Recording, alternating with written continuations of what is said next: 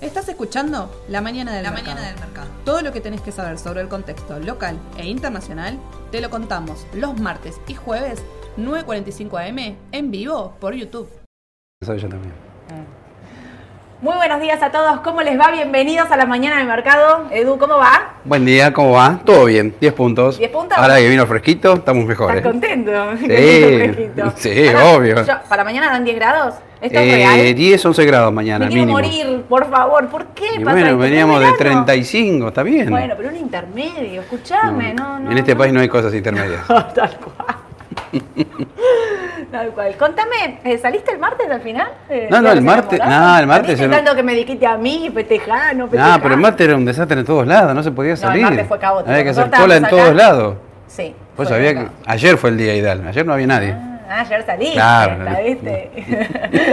muy bien, Eduardo, muy bien. Voy a dejar el tema ahí. Bueno, sí, sí, ¿Comiste mejor. bien? Sí, 10 puntos. Perfecto, impecable. Después me contás dónde y les pasamos hasta. Si quieren, les contamos también algún lugar para ir a comer. Escúchame, Edu, arrancamos Sí, con arranquemos todo. con todo. Eh, puse la noticia de Desur, solamente para que estén al tanto, imagino que igual todos saben lo que está ocurriendo. Vieron que hubo corte de luz, obviamente por las altas temperaturas, y que el gobierno decidió multar a Edesur.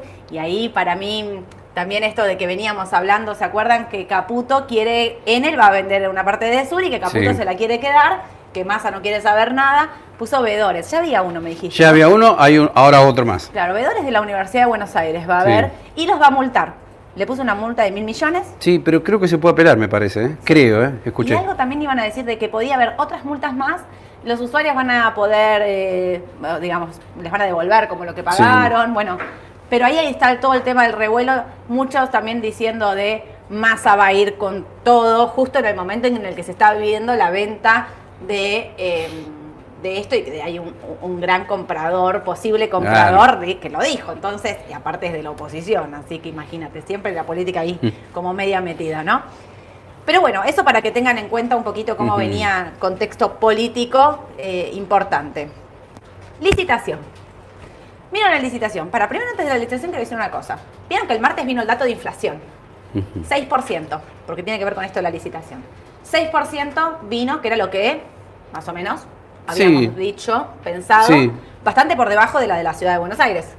7.3 era la de la Ciudad de Buenos Aires. Eh, sí, 7-4 creo, algo así. 7,4. Sí, sí, sí. Sí, 7.4. Un montón la diferencia. Eh, sí, que más o menos se mantiene a lo largo de los meses la relación. ¿eh? No sé si está entre un 10 y un 13%. Mm. Pero Pero, bueno. eh, se esperaba menos. Al principio de mes se Sí. esperaba 5,2, 5,5. Y fue subiendo. Bueno, pero ahora ahí viste todos estos acuerdos de precio, de carne, de bueno, de alimentos y demás, porque lo que más subieron fueron los alimentos, la bebida, Mm. digamos, lo que más subió era eso. eh, y es lo que están intentando controlar de una u otra manera. No vamos a ver si pueden o no pueden. Muchas cosas se patearon para adelante para intentar frenar este tema de la inflación. Pero lo que quería contarles, el martes cuando salió ese, ese dato, a la hora, vos sabés, había mil rumores. Mil rumores. Ah, cierto, sí, sí. sí. Mil rumores de renuncias de ministros, renuncias de algunos eh, secretarios, Mm. renuncia de eh, restricciones al dólar MEP.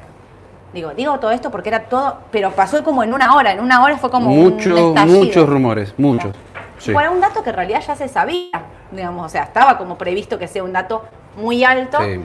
Para mí hizo como un gran ruido en el mercado una nota que saca Bloomberg, donde Bloomberg dice como se le termina el tiempo a Massa. El superministro como que no está cumpliendo, ¿no? Había dicho 3, 4% para abril, casi todo el mundo sabe que es inviable, muy difícil llegar a esa meta de inflación.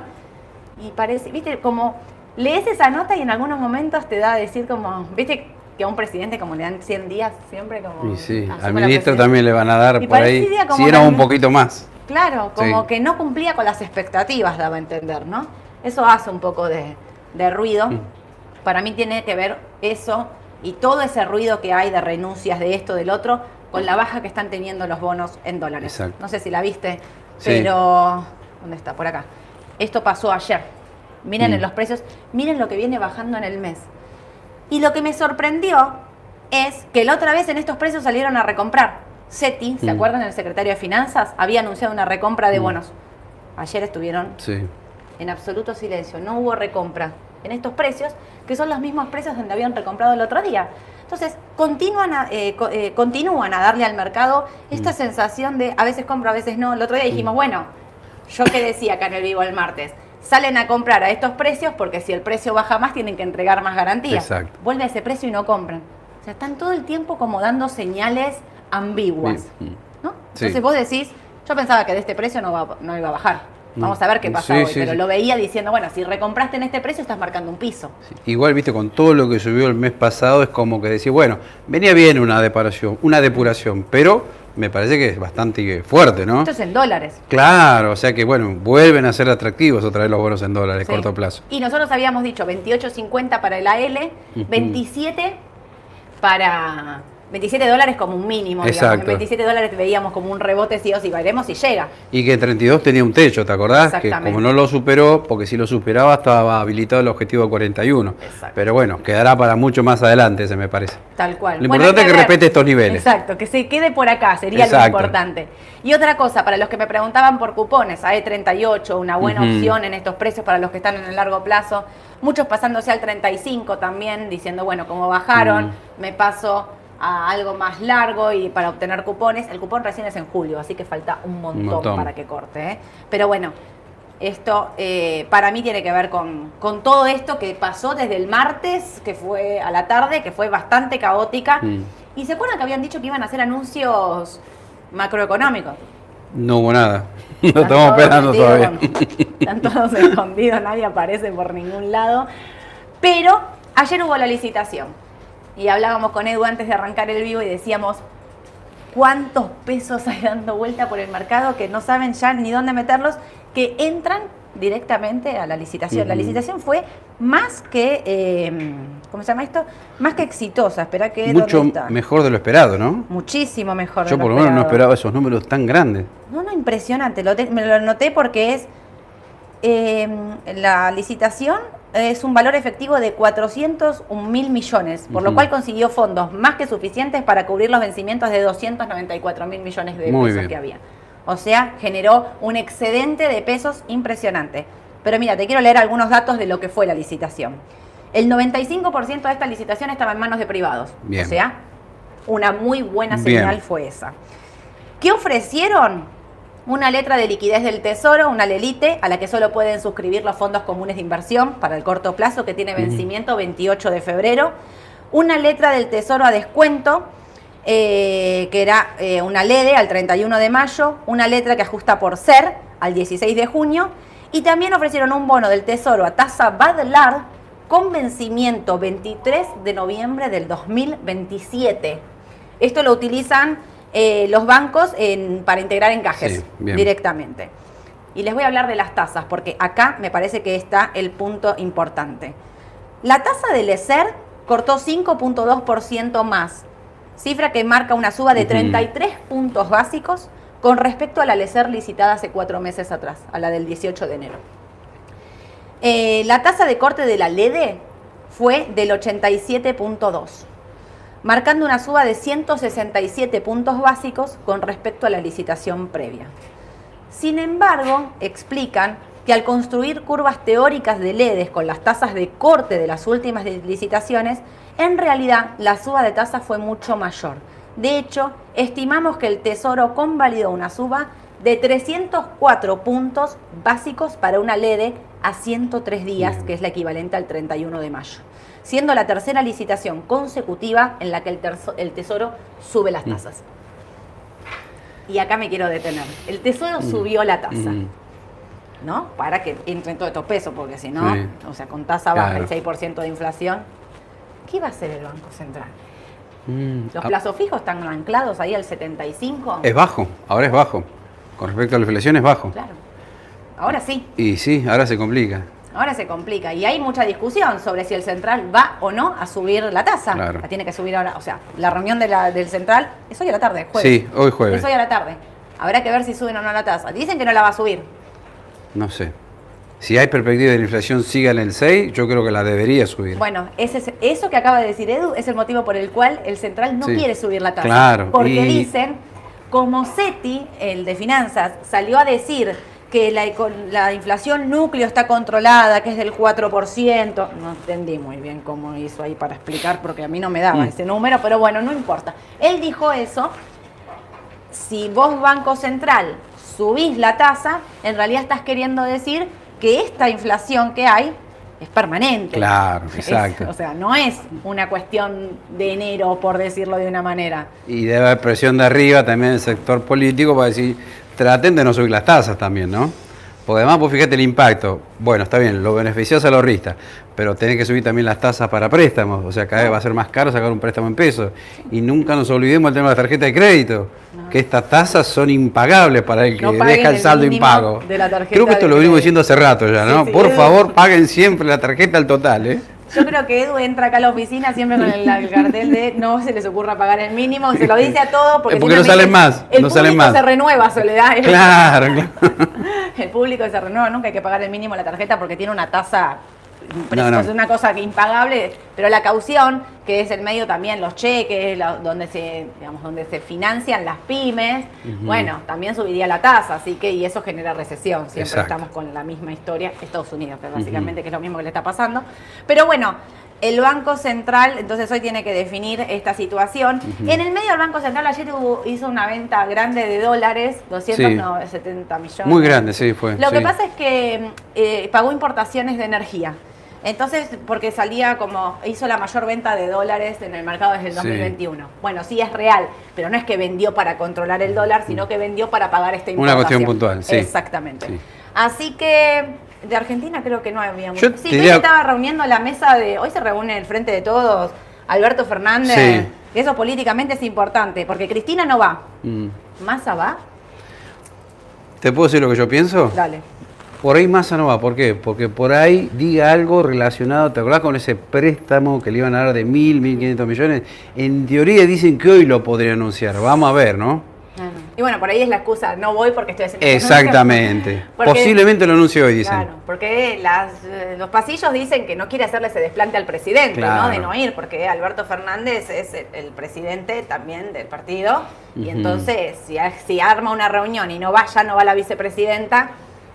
Mm. ¿Sabés qué escuchaba para las pasos? Cinco Sí. candidatos dicen que están intentando. Scioli se lanza la candidatura a presidente nuevamente en estos días. Scioli. Scioli. Y por otro lado dice que están intentando armar como, bueno, cinco candidatos del Frente de Todos, de- de- del kirchnerismo, Sí. cinco del Frente Renovador Sí. Y cinco del albertismo. A mí igual me so- como que son un montón, son como 15 personas, no, no sé quiénes son. ¿Milei dónde queda acá? En este... No, eh, no, claro, mi- aparte Milei, por otro lado, aparte Patricia Bullrich, Uy, Horacio Dios. Larreta. Demasiado Lustó- candidato. pará, Lustó dijo que su candidato a presidente es Morales, Sí. el del radicalismo. Sí, sí puede ser. Así que... Bueno. Qué ensalada, cuánto que- Yo lo único que espero es que sean pocos, porque si no después me empiezo a marear, no me acuerdo quién es quién. Vamos a La Paso con dos mil personas, llegás ahí dos millones de boletas, te queremos. Escúchame, pero Sí. tenés una re buena noticia para contarme. ¿De Tenaris? Sí. Sí, sí, hay buenas noticias para Tenaris. Para los que tengan Tenaris, me imagino que hoy van a estar súper contentos. ¿Por qué? Porque está para arriba en el pre. Te veo contenta, tenés, parece que tuvieras Tenaris, ¿no? Porque recomendé Tenaris hace un montón de Ah, tiempo. bien, bien. recomendé Tenaris para tenerla de largo plazo. Dije que me parecía que estaba atrasada. Así como dije ahora Ternium TX para los que tenían Tenaris allá en 25, 27 dólares. Es cierto, te anotaste un poroto porque la recomendaste mucho y hoy vino el premio. 8% arriba en el pre.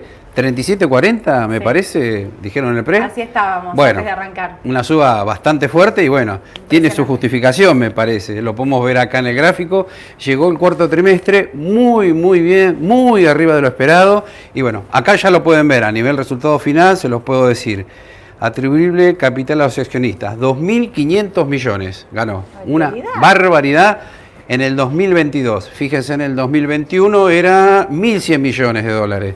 Y tenemos después una pérdida en el 2020, o sea que la tendencia viene muy bien para Tenaris.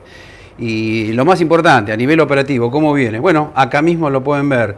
Esto está en miles, Sí. ténganlo presente, miles de dólares. Bueno, son 2.900 millones de dólares y miren cuánto ganó en el 21, 700 millones de dólares. El salto fue muy fuerte a nivel operativo, por eso el papel está subiendo lo que sube, ¿no? Sí. Así que una buena opción para los que tienen Tenaris. Eh, podemos agregar desde el punto de vista técnico también que, bueno, 37.50, 38, podría ser algún techo de corto plazo, ¿no? Era el número que habíamos puesto como objetivo, 37 Exacto. dólares y medio. Llegó. eh, para el largo plazo, viendo esto, obviamente habría que quedársela. Sí. Digo, cumplió el objetivo y de corto plazo yo le veo un techo importante, como dice Sí. Edu. Me parece que. eh, Es que damos las dos visiones. El que compró hace unos días, bueno, está festejando. Y sepa que si quiere salir, estos niveles puede descansar un poco. El que va más de largo, bueno, puede esperar tranquilamente, me parece. Que va más de largo, yo me la quedaría. Si tuviese que comprar hoy, no compro en estos precios, ¿eh? O sea, Claro, capaz que habría que esperar no un poquito. Hay que esperar a ver si hace una tomita de ganancias, si descansa un poco para volver a retomar. Pero sí seguimos recomendando de largo plazo Vista, que lo dijimos el otro día también. Vista, no sé si me Vista. gusta más Vista que Tenaris. De largo plazo, ¿eh? sí. De largo plazo. Mm. Por lo que, vos, vos también le dijiste Vista varias veces. Sí, sí, sí. Sí, sí, sí, sí, Vista Soy re también. Vista y insisto con Ternium, ¿eh? Ternium también. decía Edu, no recupera, no nada, tiene que ver con los precios de los metales. Sí. El cobre está en un mínimo histórico a nivel mundial. Todos los commodities están igual y eso también influía en el balance de Texar, que el otro día me comentabas que era flojo, que venía. Sí, ahora lo vamos a comentar, si querés. Exacto. Pero eh, yo Ternium me la quedo a largo plazo, ¿eh? porque creo Sí. que va, va- va a pasarle como esto. También. Porque a, a Tenaris le pasó, mira esta pérdida que tenía acá. Sí, sí, cómo remontó es impresionante. ¿eh? Hasta Es a mí me sorprendió, no pensé que iba a ganar tanto. ¿eh? No, la verdad, una buena entonces para Argentina. En Estados Unidos, te leo esta porque es buenísima, la de la Fed. Viste que eh, la decisión de, de Biden, del, Sí. del presidente, fue nombrar a la vicepresidenta de la Fed como su principal asesora económica. Entonces queda vacante el puesto de vicepresidenta de la Fed. Claro. Es como que llame a, a Massa para que te haga las declaraciones juradas. Al ministro de Economía como asesora económica. Bueno, en fin, un puesto muy... eh, ¿Quién vendrá? Digamos, la clave no es ella si se va la asesora a, a ser asesora de Biden, sino es quién viene en ¿Quién ese viene? puesto Claro. que es clave. Ayer vinieron eh, las ventas minoristas en Estados Unidos y vinieron espectacular. Sí. Vinieron tan bien que el mercado no responde con subas. ¿Por qué? Porque es, che, pará, si estos datos siguen viniendo tan bien y la, eh, la inflación fue un poco más alta de lo estimado, ¿Qué va a hacer la Fed? quizás la Fed Claro. sigue subiendo la tasa un poco más. Nosotros decíamos hasta junio, sube, suba hasta junio, ponele 25 puntos, o dos subas más habíamos dicho vos. Claro. Quizás lo extiende más, porque los datos son muy buenos O, o por y la ahí, inflación es alta. o por ahí extiende uno o dos más con esta justificación y después por ahí dice, bueno, hasta acá llegué, creo Pero que bueno, está bien. hay un signo de interrogación Sí. entonces que está muy relacionado. ¿Quién va a ser el vice o la vicepresidenta de la Fed? Mm. Y el tema de los datos que están viniendo en Estados Unidos, entonces, con, eh, con, las subas y las bajas del mercado, digamos. No baja fuerte igual. No, no, no, no, no. No llega a los mínimos. No, Yo estoy no, convencida no. que a mínimos No, lo, podemos ver en el gráfico ahora. En el ver, gráfico ¿no? se puede ver muy bien. Bueno, todo esto ya lo pasé. Bonos en dólares. eh. Ah, acá tenés Argentina. Ahora Bueno. sigo con Estados Unidos. Dale. ¿Querés que veamos esto? Dale. Bueno, eh, les quería mostrar eh, acá los indicadores técnicos que, bueno, ¿de dónde lo pueden sacar? De la página De de Raba, ¿no? obvio. Así que bueno. eh, Indicadores. indicadores técnicos. Esto lo vimos la otra vez con IPF, no sé si se acuerdan. Bueno, el tema de la media de 200, que es para largo plazo. Como verán, acá estos porcentajes te indican la suba que están teniendo los papeles desde que este indicador dio señal de compra de largo plazo. Como verán, en algunos casos es muy fuerte. Veamos el caso de Galicia, que ahora vamos a hablar. 44% de utilidad para aquel que entró teniendo en cuenta este solo indicador. Sí, Vamos al del medio, medias de 21 barra 42. Aclaro otra cosa más por las dudas. Este es un indicador de largo que se puede traducir en años. Exacto. Este indicador es, da- es ya de mediano plazo, que podemos decir un meses, ¿no? Sí. Bueno, veamos Galicia cómo está, por ejemplo. Eh, a ver si lo veo bien. 61% arriba. El que compró con indicador también la acertó, ¿no? Mira, es- es- básicamente compraste en este precio, en 8,57, Ujú, digamos, ¿no? En este precio dio compra y Exactamente. subió un 61% desde ahí. Bastante bien, ¿no? Un montón. Y ahora veamos el corto mediano plazo a través del MACD, otro indicador bastante bueno que suele ser muy utilizado por nosotros. ¿Y qué te está diciendo? Bueno, que tiene venta, pero, pero en un par de días, tres días, estaría dando señal de compra. Claro. Es lo que veníamos diciendo con IPF. Es como que el mercado vino subiendo mucho a lo largo de diciembre, enero.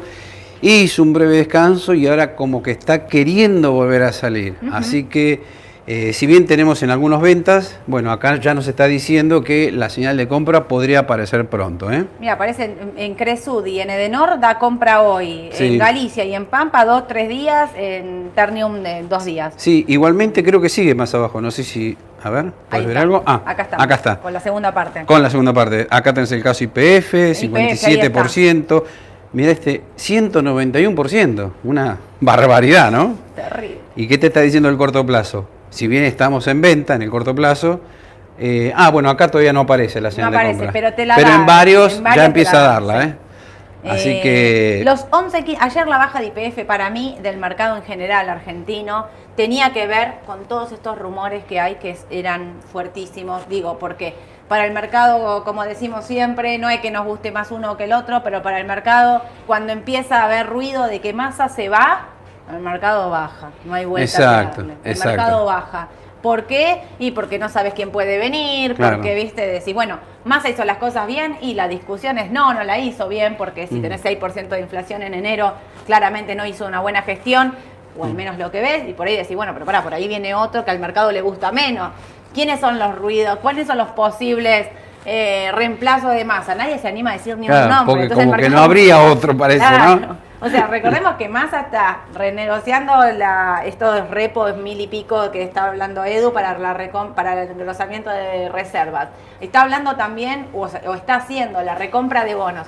Digo, todo eso que tiene mucho apoyo del exterior es porque es Massa, lo decimos siempre. Sí. Ningún otro ministro, ni siquiera Martín Guzmán llegó a tanto. Con, digamos, con el apoyo de quien tenía, Sí. ¿no? De, de un premio Nobel de Economía y de viniendo de Estados Unidos directamente, parecía como que le faltaba la parte política Exacto. a Martín Es- Guzmán. es. Muy como- económico y le faltaba la Es parte como política. que decís vos, siempre el ministro de Economía tiene que tener apoyo político. Acordémonos de Caballo en 1990, si no tenía el apoyo de Meni, todo el arco político no hubiera podido hacer lo que hizo en su momento, ¿no? Bueno, Massa también, hoy tiene bastante sustento político de acá y de afuera. Sí, sí, sí. Así que bueno, eh, ayer, eh, como decías vos, bajó en parte por esos rumores que, bueno, esperemos que queden ahí. Y además no el mercado. Sí, no, no, no avanzaron. Yo creo que va a ser un susto y nada más. Y además veníamos de tres ruedas de suba consecutiva y el mercado necesitaba por ahí un descanso y fue la excusa para tomarle y decir, bueno, vamos a bajar un poco, tomamos ganancias. Exacto. Y la idea es que el mercado siga en base a lo que es análisis técnico, ¿no? Sí. Y otra cosa, eh, tampoco perforan valores importantes, IPF, Galicia, tienen un techo muy marcado, ¿eh? como que no están pudiendo sí. con valores importantes. Pero tampoco perforan valores, no sé, los, los- no, IPF no llega a los 10 dólares con 70, eh, lo mismo para Galicia, digamos, Mm. valores que siguen respetando. Entonces, mientras estén lateralizando, suben y bajan en esa banda de precios, es también una acumulación. Bueno, lo podemos ver ahora en Galicia, no sé si lo Ah, tenés. tenés? Este es el Merval en dólares, bueno, que tampoco puede, ¿eh? va a 7.40, pero Sí. los 6.91, 6.70 es el mínimo, este es el valor hay que Y mirarlo, que no 7.40 el nivel 7.40 a testear. A testear, exactamente. Ay, toqué mal. Ahí. Acá, Alicia, me fui, acá. Galicia. Bueno, Ahí estamos. acá la tienen, claro, lo que le hablamos hace un rato. Miren lo que subió Galicia, ¿no? Desde, a ver, bueno, acá no me salen bien los, los Ah, números, no. ¿no? Pero arrancó cerca de 7 dólares más 7 o menos. dólares. Estos son 7 dólares. Exactamente. Esto que está ahí. Y acá tocó, bueno, este 14, 14. dólares y ahí se planchó un poco. 14.20, si querés ser más exacto. 14.20, es 14.20. exactamente. Y bueno, hizo una bajada, acá descansó, tocó piso en la zona de, 13, me parece 12.50. 12.50, algo así, ¿no? 12.20.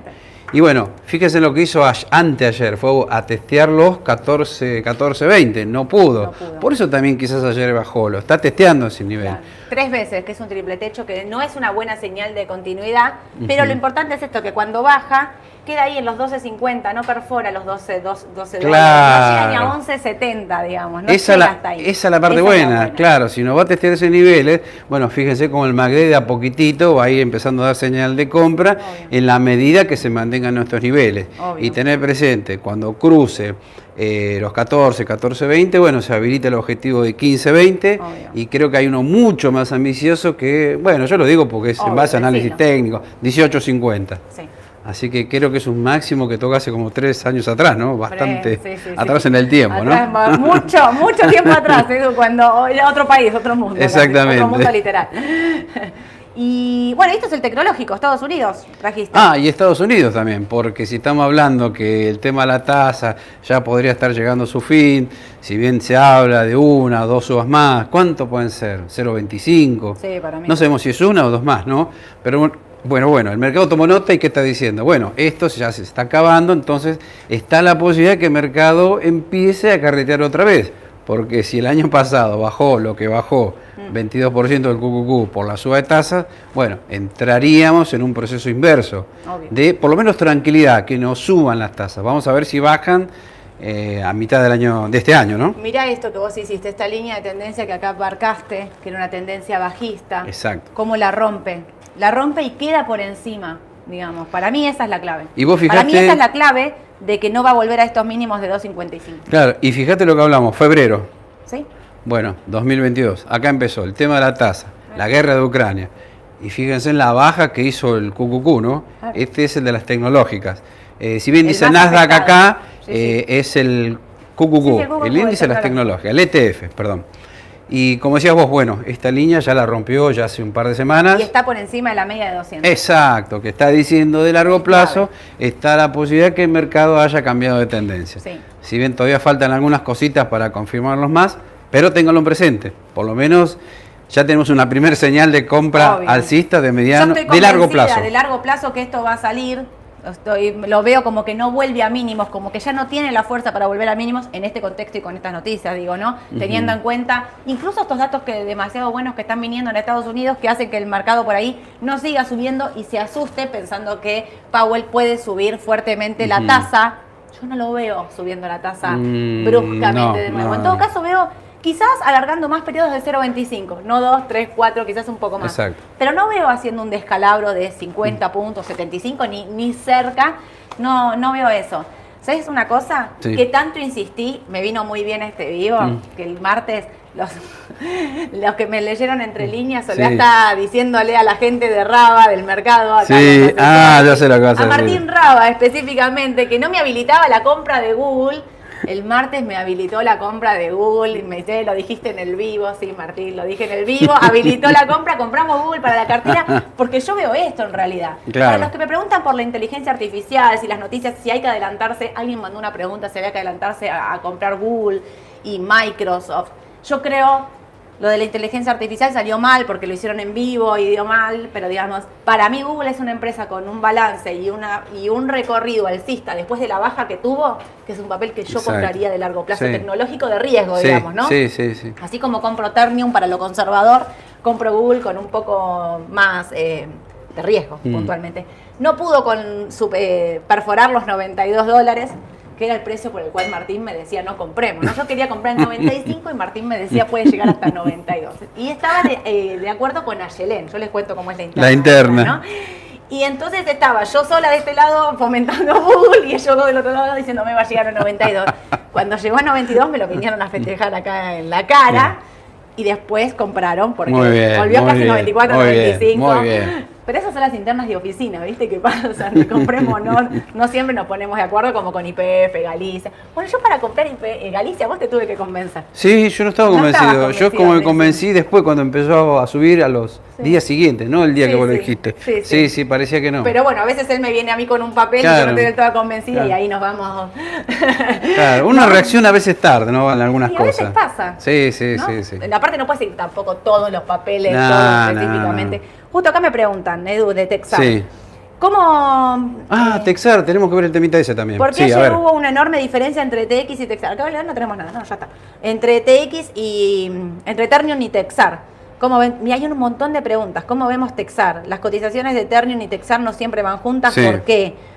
No, mucha pregunta de, de Ternium y Texar. Pero Texar, ¿te acordás que la otra vez, el martes pasado, habíamos dicho que vino con pérdida que nos llamó la atención? Digo, qué raro. Texar con pérdida, siendo que Ternus se espera que venga con muy buenas utilidades, que de hecho se las trajo y presentó un muy buen cuarto trimestre. Sí. Ahora, ¿qué pasó en Texar? Muy simple, venía flojo la parte operativa, igual ganó, pero menos que el trimestre anterior. y lo que lo mató al, al resultado final fue una desvalorización contable producto de su tenencia en Usiminas Brasil y Ternium México. Sí. Por eso perdió 10 mil millones. Claro. Nadie se esperaba una pérdida así, ¿eh? Nadie.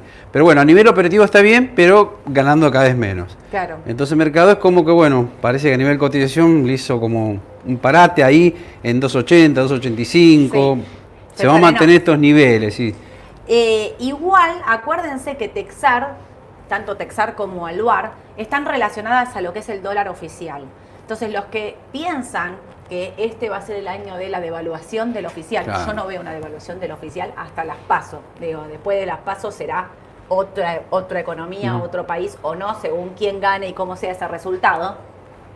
Eh, es un buen, eh, un- son buenos activos de resguardo de dólar. Sí. ¿sí?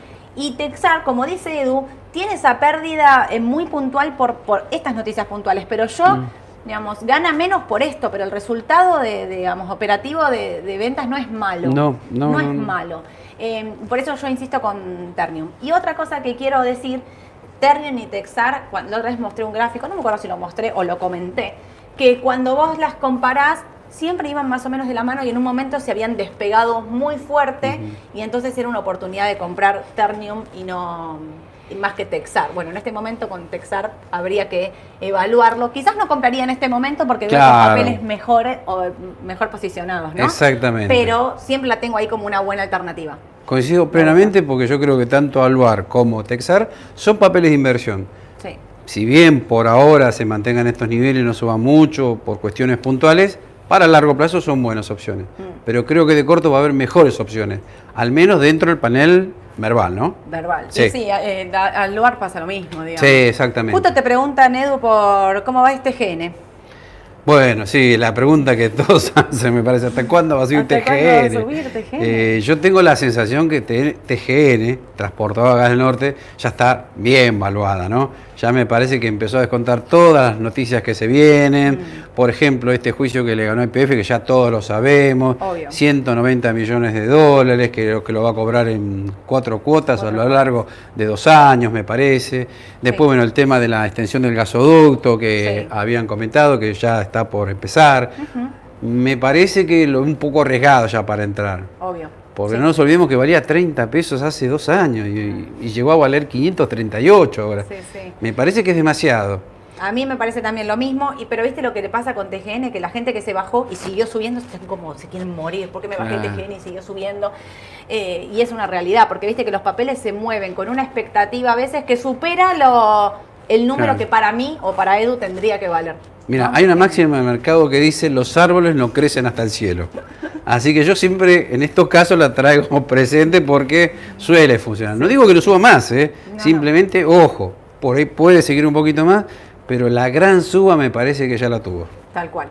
Coincido. Edu, mira, voy con una más. Eh, que es un poco lo que estábamos hablando antes. Eh, si el consumo en Estados Unidos es bueno, ¿no? Por, la, por esto que vino del dato, ¿será momento de comprar Walmart, Coca-Cola, Home Depot eh, o Cost? Y yo ahí te voy a decir mi opinión. Sí, Coca-Cola, eh, sobre todo, porque Walmart en algún momento tuvo una caída muy fuerte porque no pudo trasladar a precio los costos altos que había tenido y tuvo una caída fuerte. Em, fueron refugio mientras el mercado bajaba fuerte, que es lo que Edu mostraba acá en el Nasdaq, ¿no? Digo, Coca-Cola, cuando vos mirás este año, Coca-Cola terminó incluso el año positiva, con los índices de Estados Unidos negativos. Claro. El Dow Jones, el más conservador, 10% abajo, y este que era el más riesgoso, más del 20% abajo. Casi 30 terminó esto. Em, entonces, está bien, la noticia del consumo te daría una indicación de que Coca-Cola, todos estos de consumo masivo, Mm. van a seguir estando bien. Mm. Lo que puede pasar con esos papeles, y por lo cual hay que estar muy atentos, nosotros tenemos Coca-Cola comprado, Sí. no lo vendemos todavía porque no vemos Mm. el mercado despuntando y no nos queremos, tenemos como la pata conservadora dentro de Coca-Cola. Pero lo que puede pasar en algún momento es que esos papeles, la gente empiece a migrar de esos papeles, se vaya de Coca-Cola para pasarse un Nasdaq porque ve, ve esto, se vaya de lo, de lo, de lo el consumo y de lo que rindió o te hizo zafar Mm. la baja fuerte para irse a papeles un poco más de riesgo. ¿no? Eso puede ocurrir en el Y, mercado de y- Estados y Unidos. de hecho está ocurriendo. Tomá Coca-Cola no sube, ¿viste? Claro, tomá el caso de Tesla. ¿Cuánto subió desde que tocó piso, no sé si en 100, 110, hasta el día de ayer? Casi un 100%, Una bestialidad. en menos de un mes. Y hay papeles, como vos decías, muy conservadores. Podemos citar un montón. McDonald's, Coca-Cola, Procter Gamble, Walmart, que subieron poco y nada. Obvio. Entonces puede ser que se dé ese proceso inverso a nivel bursátil, ¿no? Sí, sí, obvio, obvio. Por eso digo, yo no sé si, o sea, si es momento de comprar esos papeles. No, no preferiría más un índice Claro. que estos papeles en este momento, ¿no? Pero bueno, y hago la última, Edu. Eh, ¿Tiene recorrida a vista? La compré hace 12 meses. ¿Cuál sería el precio objetivo para vender? Bueno, el precio objetivo, cuando vos agarrás los analistas, dan 28 dólares. Te iba a decir Está- 27, yo justo. Está 18, Sí, digamos. O sea, le quedaría un recorrido. enorme. Si la compraste hace 12 meses, debes tener una ganancia impresionante. Y yo la verdad no la vendería. No, no, no. No la vendería Si sos no veo- inversor de largo plazo o mediano plazo, aguantala, me parece. Sí, coincido. Igual coincido. lo que siempre decimos, no comprar solo todo en un, en un solo No. papel, diversificar. Puedes tener Vista, IPF, Galicia, eh, algún papel del exterior, un Sí. CDR también. Sí, sí, fíjense que nosotros recomendamos, como, como recomendamos Google, recomendamos Ternium, recomendamos los índices, Claro. o sea, para que nunca tener 100% en un papel, No. jamás, y diversificar hasta en sectores. Claro. No tener todos los mismos lo, lo ideal sectores. sería, a ver, en teoría tener cinco papeles de distintos sectores Obvio. eh, dentro de una cartera, eh, pero tampoco tener 20 papeles, porque después es muy difícil ah, llevar la administración de toda esa cartera. Porque claro, uno se olvida, viene una gran baja y dice, uy, ¿y ahora qué vendo? Uy, tengo que hacer las cuentas, a ver qué papel voy ganando, Ah. qué papel voy perdiendo. Es mejor tener pocos, seguros y buenos. Vieron que yo lo que hago con el que siempre hablo de la L30, porque ya me sé el precio de memoria. Entonces miro un solo bono que me indica todo el resto. Pero miro solo uno y sé más o menos, o sea, si es momento de comprar, está en momento de comprar todos y si no es momento. Pero miro solo uno porque me acuerdo ya el precio de memoria, entonces sé cuándo comprar, cuándo vender. Lo mismo hago con Galicia, en vez de Mm. Ah. seguir por ahí más macro, miro Galicia en algunos momentos. Eh, lo mismo con Pampa, con IPF, digamos. Y en Estados Unidos más todavía. Mirás un sector y te acordás el número. Claro. O sea, yo miro el XLF, por ejemplo, eh, o Citi.